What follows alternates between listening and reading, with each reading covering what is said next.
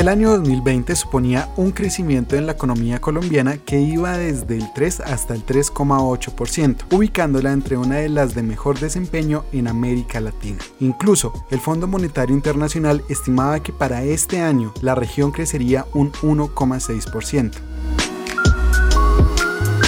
Pero para que esta proyección favorable se diera, se necesitaban tres sectores que impulsarían el crecimiento para el año 2020.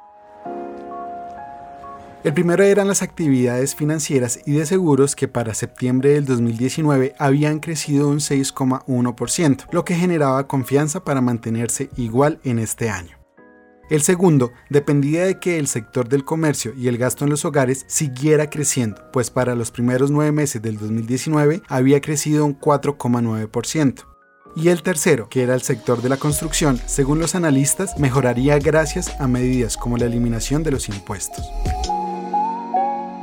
Pues bueno, pasados los primeros cuatro meses del 2020, todas esas proyecciones resultaron erróneas. Ese crecimiento optimista que los expertos colocaron en 3,8% se derrumbó. Y ahora, el Fondo Monetario Internacional no solo anuncia que la economía colombiana no va a crecer, sino que caerá un 2,4%.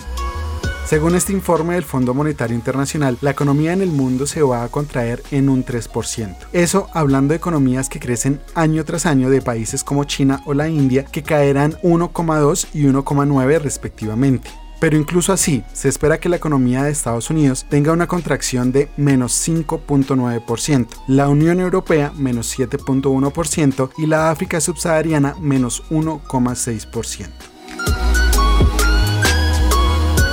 Y si por allá llueve, por acá no escampa. El pronóstico para América Latina es aún peor, pues se prevé que caerá un 4,6%. Y es que según Martín Rama, economista jefe del Banco Mundial para América Latina, México tendría una caída del 6%. Argentina de 5,2%, Brasil del 5%, Perú de 4,7%. Chile del 3% y la menos afectada por el golpe será Colombia con una caída del 2%.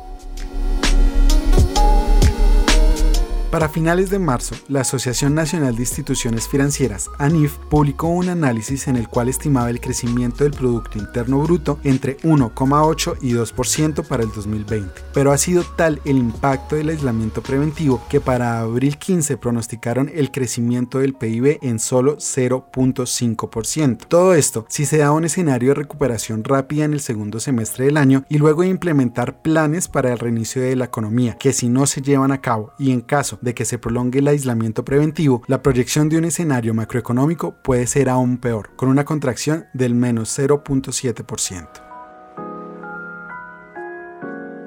Atrás quedaron todos los buenos pronósticos para la economía colombiana, pero no todo está perdido y cuando pase este año, que se está haciendo eterno, llegará una recuperación esperanzadora, pues se pronostica un crecimiento en la economía de la región del 2,6%, donde se espera que Colombia crezca en un 3,4%.